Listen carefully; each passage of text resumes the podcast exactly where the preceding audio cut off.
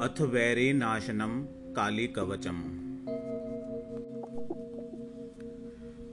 कैलासशिखरारूढं शङ्करं वरदं शिवम्। देवी प्रपच्छ सर्वज्ञं सर्वदेवमहेश्वरम्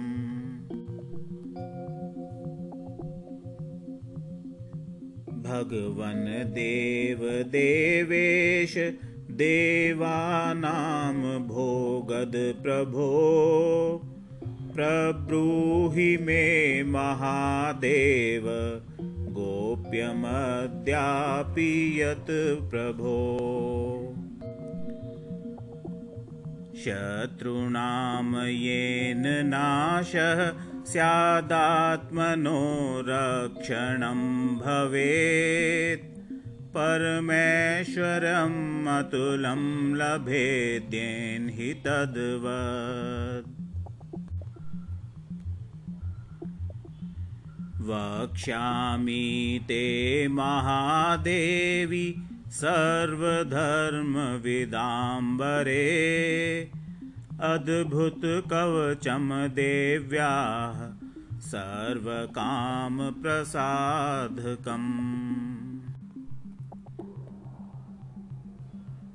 विशेषतः शत्रुनाशं सर्वरक्षाकरं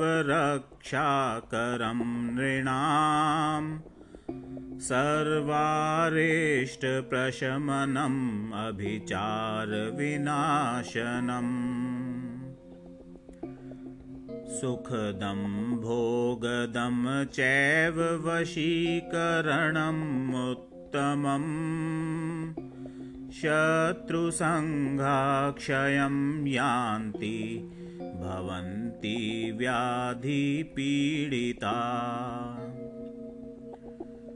दुःखिनो जरिणश्चैव स्वानिष्टपतितास्तथा ॐ अस्य श्रीकालिकाकवचस्य भैरवऋषये नमः। शिरसि गायत्रीछन्दसे नम। मुखे श्रीकालिकादेवतायै नम। हृदय ह्रीं ब्रीजाय नम। गुहे हूँ शक्तये नम।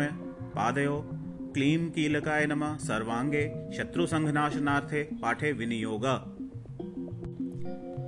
इति विन्यस्य क्रां क्रीं क्रूं क्रैं क्रौं क्रः इति कर्षङ्गन्यास आदिकं कुर्यात्।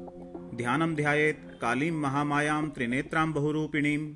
चतुर्भुजां ललज्जिह्वां पूर्णचन्द्रनिभाननाम्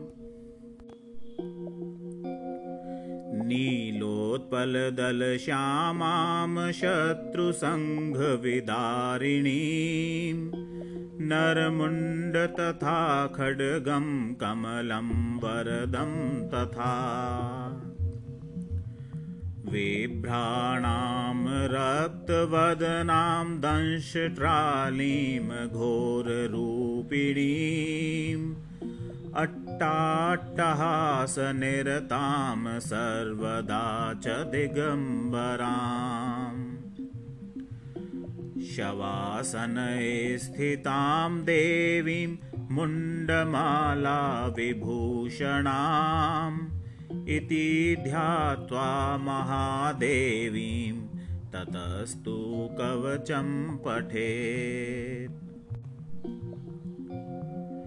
कालिका घोररूपाद्या सर्वकामफलप्रदा। सर्वदेवस्तुता देवी शत्रुनाशं करोतु मे ॐ ह्रीं स्वरूपिणीं चैव ह्रां ह्रीं ह्रूं रूपिणी तथा ह्रां ह्रीं ह्रैं ह्रौं स्वरूपा च सदा शत्रून् प्रणश्यन्तु। श्रीं ह्रीं ऐं रूपिणी देवी भवबन्धविमोचिनी। ह्रीं सकलां ह्रीं रिपुश्च साहन्तु सर्वदा मम यथा शुम्भो हतो दैत्यो निशुम्भश्च महासुर।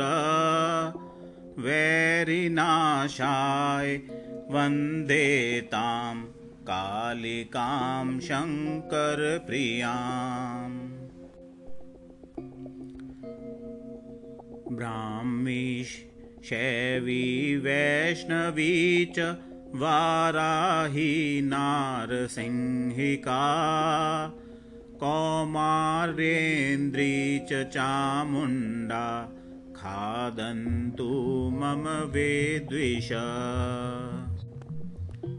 सुरेश्वरी घोररूपा चण्डमुण्डविनाशिनी मुण्डमालाधृताङ्गी च सर्वतः पातु मा सदा। ह्रां ह्रीं कालिके घोरदंष्ट्रे च रुधिर्प्रिये रुधिरापूर्णवक्त्रे च रुधिरेणाव्रतस्तनी।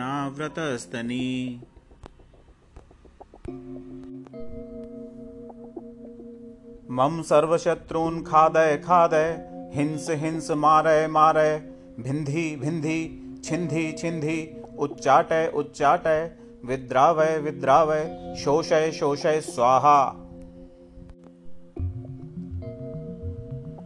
ह्रां ह्रीं कालिकायै मदीयशत्रून् समर्पय स्वाहा। ॐ जय जय किरि किरि किट किट, मर्द मर्द मोहय मोहय, हर हर मम रिपून् ध्वंसय ध्वंसय, भक्षय भक्षय, त्रोटय त्रोटय यातुधानान् चामुण्डे सर्वजनान्, राजपुरुषान् स्त्रियो मम वश्यः कुरु कुरु, अश्वान् गजान् दिव्यकामिनीः, पुत्रान् राजश्रियं देहि देहि, तनु तनु धान्यम धनम यक्षं क्षां, क्षूं, क्षैं, क्षौं, क्षं, क्ष, स्वाहा।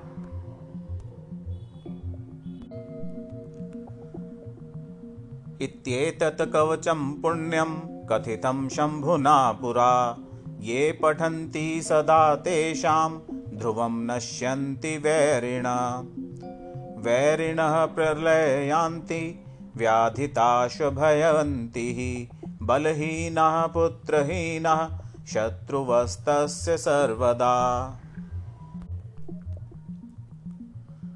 सहस्रपठनात् सिद्धि कवचस्य भवेत् तथा ततः कार्याणि सिद्ध्यन्ति यथा शङ्करभाषितम् शंशानाङ्गारमादाय चूर्णं कृत्वा प्रयत्नत।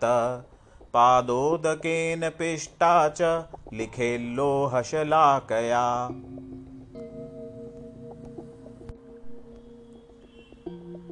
भूमौ शत्रून् हीनरूपानुत्तराशिरसस्तथा हस्तं दत्त्वा तु हृदये कवचं तु स्वयं पठेत्। प्राणप्रतिष्ठां कृत्वा वै तथा मन्त्रेण मन्त्रवित्।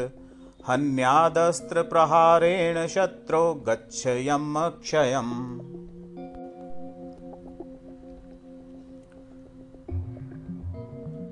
ज्वलदङ्गारलेपेन भवन्ति ज्वरिता भृशम् प्रोङ्क्षये पादेन दरिद्रो भवति ध्रुवम्। वैरिनाशकरं प्रोक्तं कवचमवश्यकारकं परमेश्वर्यदं चैव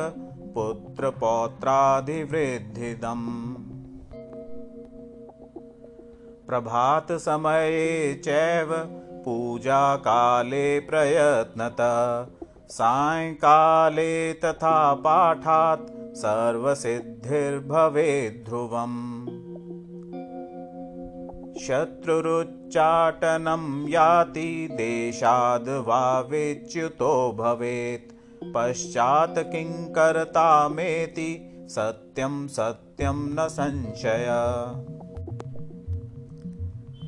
शत्रुनाशकरं देवि सर्वसम्पत्करं शुभं। सर्वदेवस्तु ते देवि कालिके त्वां नमाम्यहम्। इति वैरिनाशनं कालीकवचं सम्पूर्णम्